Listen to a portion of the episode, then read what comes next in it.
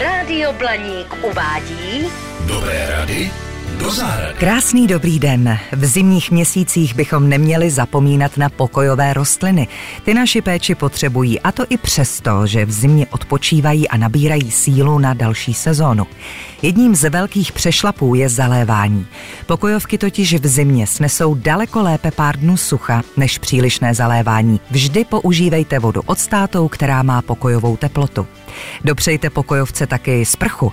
Šedá vrstva prachu, který se na listech snadno usazuje, nejenom že ubírá rostlinám na jejich kráse, zároveň jim ale stěžuje proces fotosyntézy. Prach proto pravidelně odstraňujte z listů jemným hadříkem anebo celou rostlinu rovnou osprchujte. Ale postupujte opatrně. Dejte si pozor na přelití květináče.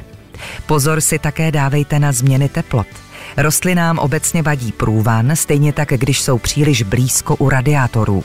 Myslete na dostatek světla.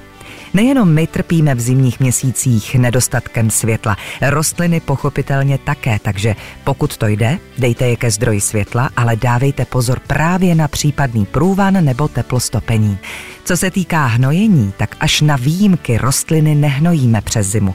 S touhle vzpruhou raději počkejte až do jara. Pro dnešek je to všechno. Všechny díly pořadu Dobré rady do zahrady najdete přehledně na našem webu radio blaník tečka cé zet v podcastu. Naslyšenou za týden. Dobré rady do zahrady. Na Rádiu Blaník.